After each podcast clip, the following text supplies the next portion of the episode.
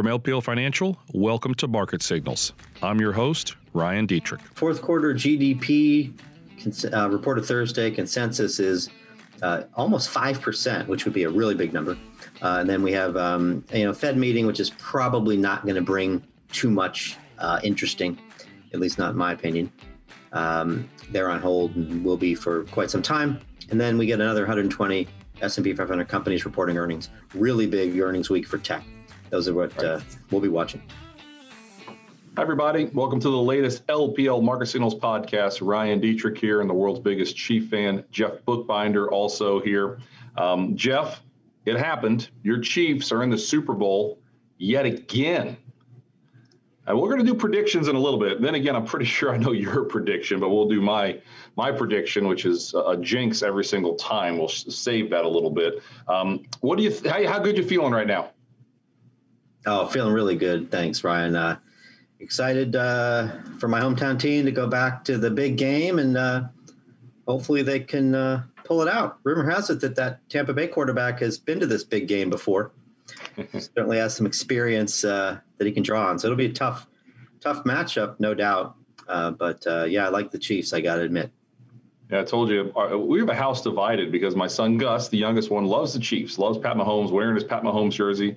Um, my other son, though, he um, he didn't like them as much. So they were kind of going back and forth a little bit. It was uh, it, it, was good, and then even the second game got real. I, I afraid they're going to come to blows the second game because the one likes the Bucks and Sebastian loves Green Bay, and they were really they were getting into it a little bit. So hopefully, um, you know, anyway, it is what it is. But we're gonna have a good, uh, great Super Bowl. Congratulations to the Chiefs. Um, and the Tom fighting Tom Brady's down there in Tampa. It's neat for Tampa to have a um, I've got an uncle who lives down at Parrish. I visit him. Actually, the last place I went before everything stopped was last Febu- February 28th, 29th. Visited him. Well, February 29th. That'd be leap year, right? Uh, but his birthday is February 28th. Visit him, and then everything stopped. So I love going down to Tampa, seeing him. And they just had a rough go with the Bucks. So it's really cool to see a team that usually isn't very good, pretty good. So that's uh, that's neat. Well, again, we'll give my I'll give my prediction uh, soon enough. But some neat a neat thing that took place, Jeff. We are sharing on the YouTube channel right now the Detricks are in the whiskey business, apparently. there's a, this brand new whiskey called Detrick Whiskey. I'm from Springfield, Ohio, right? Um, southwestern Ohio. This is made, this was like 100 years ago. They made this whiskey and they just started making it again. They made 700 uh, bottles and they sold out in a couple hours. So I didn't get any of it. Um, but nonetheless, you know, if anybody uh, purchases some Detrick whiskey out there, let me know how it is. Spelled the same, D E T R I C K. So somehow down the line, given the part of the world the same last name, I think somehow I was related to these people that started making whiskey over 100 years ago. So that's, uh, I think that's pretty cool. You know, your family's not in the whiskey business by chance, are they? they are not. Uh, they put books together back in the day, but no whiskey. There you go. There you go. So, all right. So, enough fun stuff, Jeff. Well, we got a little more fun stuff coming, but let's get serious for a minute here on the podcast. Um, this week, there's a lot to discuss. We're going to talk talk about a couple different things, um, some positive COVID trends, and a little bit of an economic update as well. Take a look at small caps and technology, some interesting things taking place there, and then going to finish it up with a really interesting valuations discussion as well. So, Jeff, first things first. Um, you know, we'll start with positive, potential positive news on the uh, fight with COVID. We're seeing some positive trends, and, and again, we wrote about some of this on lplresearch.com late last week. Check that out. Um, but Jeff, just high level, kind of what you, you, you put the blog that we did together on our on our blog site. Um, what are some of the things we're seeing that are actually some positive news for a change with the fight against COVID? Yeah, it looks like um, we're past this recent peak, which which is good to see. I mean, it's still terrible how many people are getting sick how many people are hospitalized um, and dying, but uh, the trend in new cases is starting to roll over. It means that we're through the holiday bump, which frankly wasn't quite as bad as I think most people expected it to be. Mm-hmm. Uh, you know, with a lot of folks getting together over the holidays. So um, hopefully, with you know more shots going in people's arms, uh, and the you know getting further away from that holiday peak. Um, we'll see these um, numbers of cases and, and hospitalizations move uh, lower on a sustained basis here. And, um, you know, once we get to the spring, people can get outside more, we get more shots in people's arms. These numbers could look really good. Yeah, absolutely. So again, on the YouTube channel, we are sharing number of cases, number of hospitalizations, and the actual number of tests. And again, tests have been quite high, but potentially some peaks in new cases and hospitalizations. Now, the next chart we're going to show here takes a look at again the number of tests, but the overall positive rate and the number of tests positive has dropped fairly significantly on a seven-day moving average as well. Some other notes on this: um, clearly the rollout has been disappointed, not just in the U.S. but in Europe as well. Um, Europe is at the time of recording this on Monday morning, Europe's down a little bit. Some of the headlines say some disappointment with the rollout. Um, you know, Dr. Fauci over the weekend said that the Johnson and Johnson um, vaccine likely will be approved sometime over the next two weeks.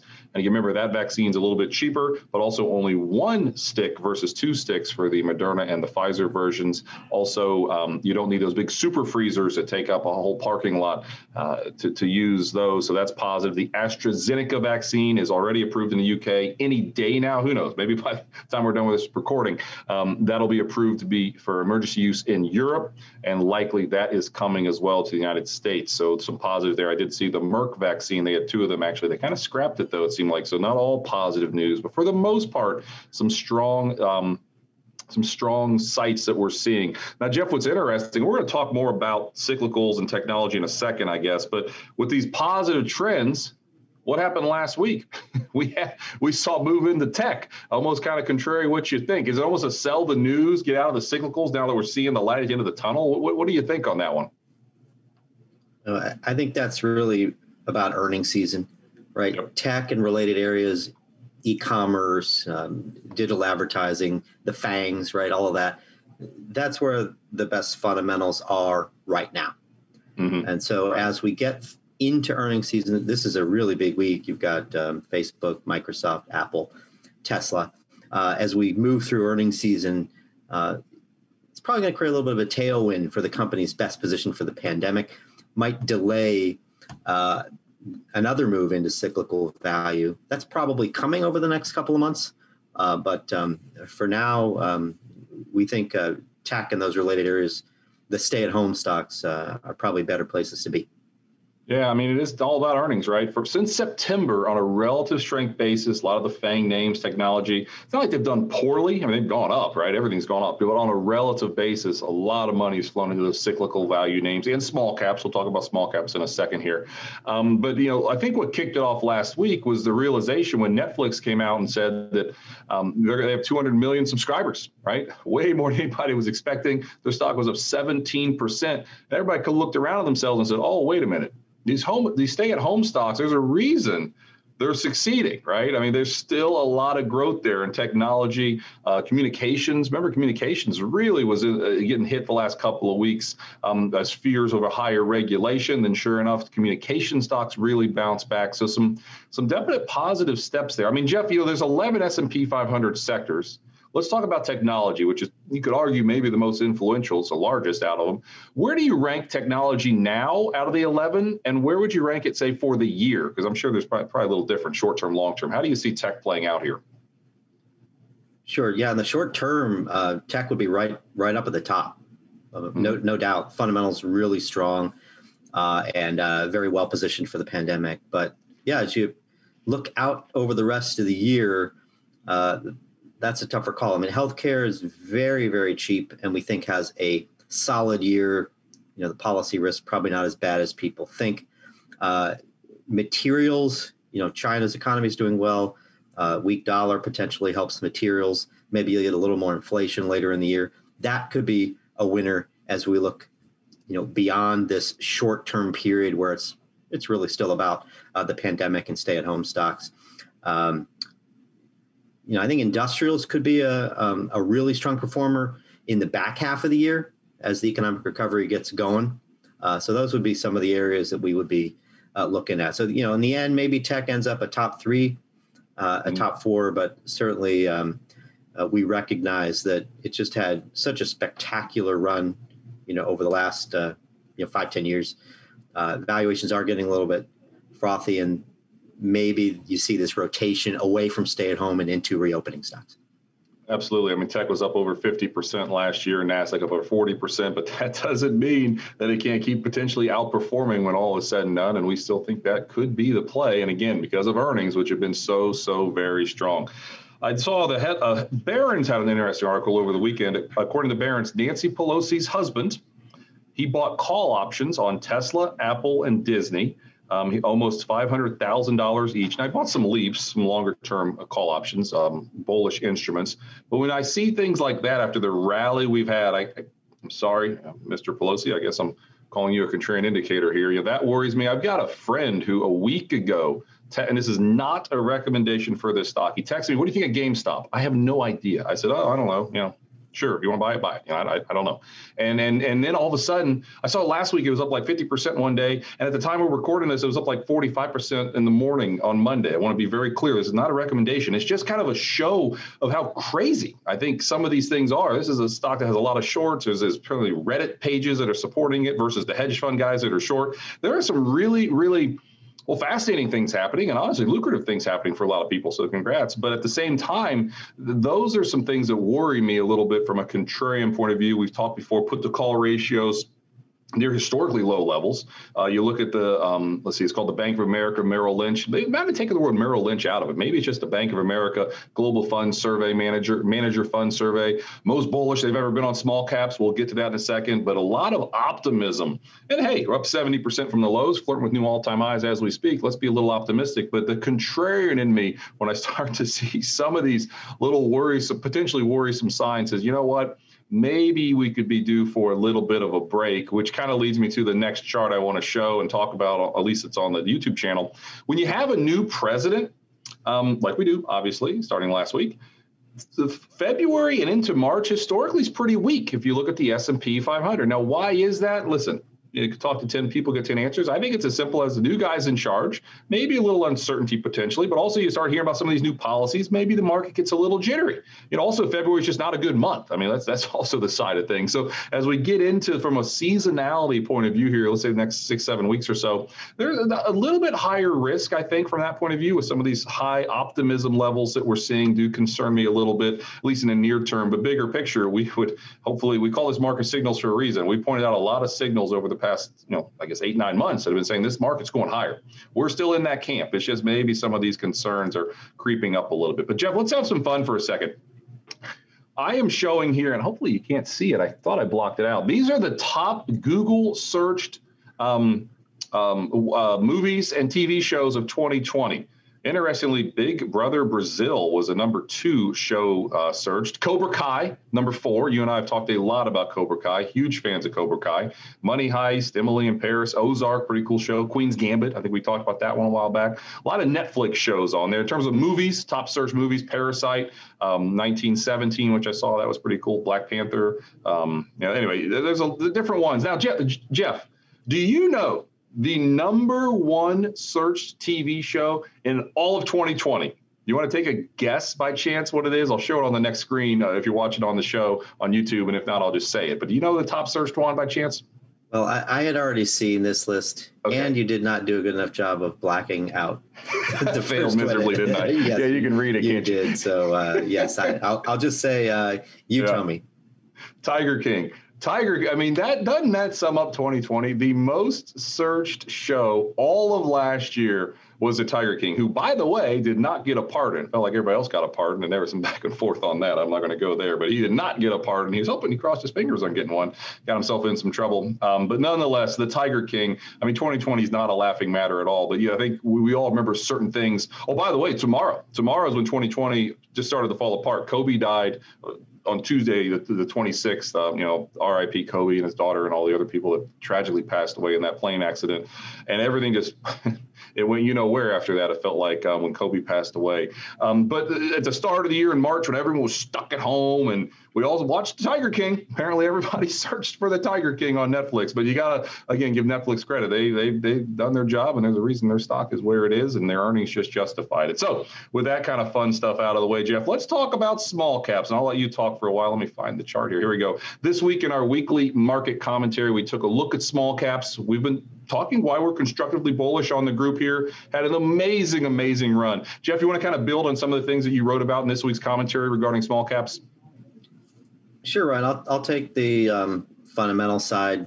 Okay. You can you can comment on technical. So, um, you know, we've talked about this before that early in economic expansion, small caps tend to do better, right? They get harder hit uh, as the recession is unfolding. And then once the recovery begins, at least the market perceives the recovery beginning, uh, they tend to regain what they lost and, and then some. And so we clearly saw that um, with small caps more than doubling since March, while the S&P 500 was only up only 70 65 70 percent yeah, so yeah. Um, yeah small caps been it's been quite a run if you look back historically at the last uh, six economic expansions you see this low to mid double digit excess returns each year on average now you know we already got 50% excess returns so we've probably stolen a little bit uh, of that outperformance from 2021 in 2020 uh, but we still think small caps have a pretty good a chance of, of outperforming this year based on the cycle. And one of the biggest reasons why is because of earnings. Uh, I was really surprised to see this um, when I uh, updated the numbers last week. So um, the S&P 500 earnings are expected to be a little above 2019 levels in 2021. Um, only about 4%, but uh, above, which would be great if those numbers came came in. For small caps, that, that comparison is 23%. Right? Russell 2000 earnings, the small cap index, expected to be 23% above 2019 levels in 2021. Amazing. That is remarkable. The economy isn't back to where it was yet, right? We're um, you know a couple percentage points below pre-pandemic levels of gross domestic product, which is how we measure um, the size of the economy and, and, and growth uh, earnings could be way ahead uh, for small cap stocks. So there's um, some fundamental basis for small caps to be doing as well as they are. You, you can also look at earnings momentum. Earnings estimates the last few months for small caps have uh, been increased by about 12%, uh, and for um, large caps, uh, only about 2%. So got more momentum, stronger growth. Uh, small cap earnings uh, look look really good. We'll see if those numbers come through, but uh, they look really good at this point. Uh, absolutely. So you know that was the fundamental front. You have to give a major check mark for for some explosive, explosive growth in small caps. And honestly, when you see the huge rally, uh, remember November was the largest monthly gain in the history of the Russell 2000, with data going back to the late 70s. Um, I forget the exact number, honestly, off top of my head, but enormous rally, and that was again kind of sniffing out or anticipating probably a lot of what we're talking about. Um, so you have to ask yourself, well, could there be a little bit of a consolidation, sell the news? We, we, think there could be. You know, the chart we're showing now on the YouTube channel, also in our weekly commentary, just takes a look at how many stocks in the Russell 2000 are above their long-term 200-day moving average, long-term trend line. That number currently is up close to 90%, one of the highest levels we've ever seen. You have to go back to kind of late 2003, early 2004, the last time we saw small caps this overbought. I think the key thing to point out is there was some choppiness a little bit in 2004 after that initial um, surge off the major lows in 2003. But what happened once it worked off that overbought condition, you had a continuation of a major bull move in small caps for several, several years. And that's one thing we've talked on this podcast a lot that some of the historically overbought signals we've been seeing, and we've been talking about them every single week, I think probably since April, um, that this tends to resolve higher. I've said it time and time again. This is a record, it tends to resolve higher. This is the second highest ever, it tends to resolve higher. Once again, we're telling you again, this is the most overbought small caps have been since 2003, 2004 little consolidation back then and then a move higher. So again, it's a positive overall. This is not the hallmark. Being this overbought is not the hallmark of the end of a bull market, not the hallmark of a middle of a bull market. I know it sounds crazy, but it's more of the hallmark over the beginning of a new bull move. And last on small caps, they made new highs late last year, right on the big move up in November after the election. We know that. But that also was the first new high they had in like over two years. So yes, near term they're stretched. But if you look at it from several years, small caps, honestly, guys, are not up that much. All right. I mean, that's kind of the way to look at it. And and again, it, it makes a lot of sense that small caps potentially could do better. Now, Jeff, tell me. I hope you didn't say it because I was maybe, not paying attention. Um, the U.S. dollar kind of factors into some of this stuff. How does the dollar factor in, and what helps small caps and what hurts small caps with the dollar movement? Yeah, I, I, did. I did not mention that. So, yeah, two things that could slow small caps a little this year: um, one, the dollar, and two, tax hikes. Mm-hmm. So, a weak dollar helps companies with more international exposure more. So large cap multinationals tend to have more international revenue, uh, and then uh, you discount that back into weaker dollar potentially. Uh, that's better for them. Small caps more domestically focused. Um, and then on the taxes um, related, if you're more domestically focused, you're paying more U.S. taxes. You get hurt more by higher U.S. corporate tax rates. We're probably not going to get that until 2022, but um, that is very likely to happen, and that may be a little bit of a headwind for small caps relative to large. All right. Yeah. Let's move forward. Good stuff there, Jeff. Just want to take a moment to thank everyone who continues to listen to this podcast.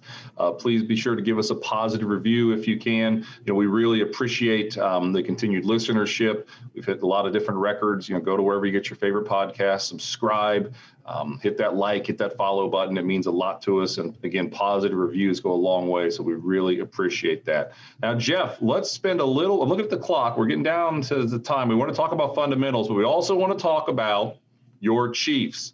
Um, I am the ultimate contrarian indicator. Two weeks ago, I said my Ohio State Buckeyes were going to beat Alabama. That did not happen. Last week, I was talking about how I really thought the Ravens were the surprise team. They started the season off good, they ended the season good. Well, that didn't work either. So, Jeff, I'll let you go first because I'm guessing who you're going to pick. Who do you think is going to win the Super Bowl here um, in a couple weeks? Oh, no surprise. I'm, I'm, taking the Chiefs, but I recognize it's going to be tough. I think they're only favored by three. We know Tom Brady has a lot of experience in the big game, so uh, he certainly uh, won't um, shy away from the spotlight. But Mahomes right. is, you know, not only did, did, the Chiefs win the Super Bowl last year, but they were in the AFC Championship game two years ago. So they have a lot of experience too, um, more than the Tampa Bay team beyond Tom Brady. So maybe that experience ends up uh, getting him over the hump. We'll uh, uh, we'll have to see. Nobody's going to talk about defense, but that'll probably be a big part of the game too. I would say whose defense plays better, who makes fewer mistakes. Yeah, what's what's defense? That's that's kind of boring. Now Gronk, I guess you could say Gronk has experience, right? Remember the one time when they lost the Super Bowl, he was out dancing, having fun the whole night, and everybody got a little mad at him. It's like, oh, you know, hey, he won a bunch of other ones. So, all right, Jeff, you're going to hate me, but I'm picking the Chiefs too, and I know you're going to hate me. I'm sorry, they're the best team. They got Uh-oh. the uh-huh. best player, and they're the best team. So, can I? It is what it is. So everybody, yeah, take for that what you want.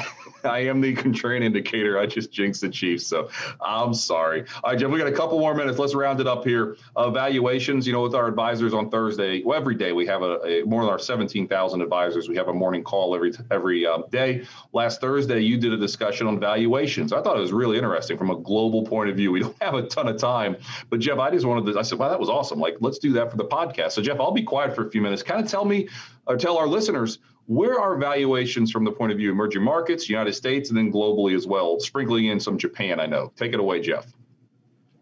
Yeah, I'll I'll be uh, real real short on this. So, uh, U.S. stocks are much more expensive than Europe, Japan, and uh, emerging markets, but that's almost always the case, especially in recent decades. So the question is is is the discount uh, you know bigger than average or smaller than average, and is it justified? So the the key takeaway here is we think um, premium valuations in the U.S. are justified. Um, if you look at, you know, EAFE, MSCI EAFE index, which is mainly uh, Europe and Japan, if you break that down to Europe and Japan separately, you'll see that Europe is actually expensive. It's trading at about a 30% premium to its 25 year average. Uh, similar to the US, by the way, but Europe's also expensive. It's really Japan that's making developed international stocks cheap. Uh, Japan's about a 15% discount to its long-term average uh, valuations relative to yeah, relative to that average. So, um, key point here: Japan's still cheap. Europe's really not that cheap, and we would continue to favor Japan on fundamentals as well uh, over Europe. Uh, but we like emerging markets better than developed international. There's cheaper than than the um, developed international markets anyway, and the fundamentals just look so much better. We know that Chinese and other Asian economies are doing much better right now uh, than uh, Europe, Japan, and the U.S. It's probably going to continue for a little bit until the U.S. economy uh, and the recovery really gets rolling. So, uh, as we think about where to invest regionally, we like the U.S., we like emerging markets, uh, and we're not as enthusiastic about de- developed international. Uh, some headlines over the weekend China passes the U.S. as Japan's top exporter. Um, and also, China passed the U.S. as a top destination for foreign direct investment. So there's there's a major change potentially in the air, and China continues to grow, and that's a, a even though I guess we still call them an emerging market, we could argue that a different day. Um, what they are is they're a big, huge part of the global economy. A lot of investments are going there, and there's some positive things uh, taking place from the fundamental point of view, which should continue to help emerging markets. But Japan's another one. You know, for the last 30 years, Japanese Nikkei is up one percent annually. All right. So yeah, I know Japan's had a big move lately, and we've talked why we like Japan, but from a kind of like that small cap discussion a little bit ago. So well, you know, in the last couple of years, small caps really aren't up that much. It's just the last six months are up a lot, or four months are up a lot. Look at Japan. For the last 30 years, they're up one percent a year. Think about that. There's that's what it is. It's like, well, if you've been in it for 30 years, that's terrible. But if you haven't been, and you're thinking, ah, maybe there's a place that could finally start to get some momentum and some improvement boy, uh, Japan is definitely one of our areas we do like. So, with all of that, Jeff, I think we've hit the end of the road for the podcast. Um, again, want to thank all of our listeners. Thank Neil, as always, for helping us get this out and make it look. Uh, make us look and sound good. So thank you, Neil. And with all of that, um, enjoy. I hope everyone enjoyed the long week. Or no, Jeff, you know what? Real quickly, real quickly, like 30 seconds. What are you watching for this week and what should people have their eyes on? Yeah, fourth quarter GDP uh, reported Thursday consensus is uh, almost five percent, which would be a really big number. Uh, and then we have um, you know Fed meeting, which is probably not going to bring too much uh, interesting, at least not in my opinion. Um, they're on hold and will be for quite some time. And then we get another 120 S&P 500 companies reporting earnings. Really big earnings week for tech. Those are what right. Uh, we'll be watching. Okay. Yeah. Thank you for that. So again, we'll be back next week. Probably talk a little about the Fed, a little bit about earnings. Who knows? Maybe talk about how much we just love Cobra Kai again. Just, just. Uh, I, I, texted Jeff with like the last 90 seconds the way the season ended. The YouTube clip. I know you saw it, but it's just like, oh my goodness, it's so good. Hey, everybody, take care. Thanks again for listening. We'll see you next week on the latest edition of the LPL Market Signals podcast. See you then. Bye bye. This material was provided by LPL Financial is for general information only and is not intended to provide specific advice or recommendations for any individual. There is no assurance that the views or strategies discussed are suitable for all investors or will yield positive outcomes. Investing involves risks, including possible loss of principal. Any economic forecasts set forth in the podcast may not develop as predicted and are subject to change. References to markets, asset classes, and sectors are generally regarding the corresponding market index. All indexes are unmanaged and cannot be invested into directly. Index performance is not indicative of the performance of any investment. All performance reference is historical and it's no guarantee of future results. All information referenced in the podcast is believed to be from reliable sources. However, we make no representation as to its completeness or accuracy. Securities and advisory services offered through LPL Financial, a registered investment advisor and broker dealer. Member FINRA and SIPC. Insurance products are offered through LPL or its licensed affiliates. To the extent you are receiving investment advice from a separately registered investment advisor that is not an LPL affiliate, please note LPL makes no representation with respect to such entity. If your financial professional is located at a bank or credit union, please note that the bank or credit union is not registered as a broker dealer or investment advisor. These products and services are being offered through LPL or its affiliates which are separate entities from and not affiliates of the bank or credit union. Securities and insurance offered through LPL or its affiliates are not insured by the FDIC or NCUA or any government agency. Not bank or credit union guaranteed, not bank or credit union deposits or obligations, and may lose value.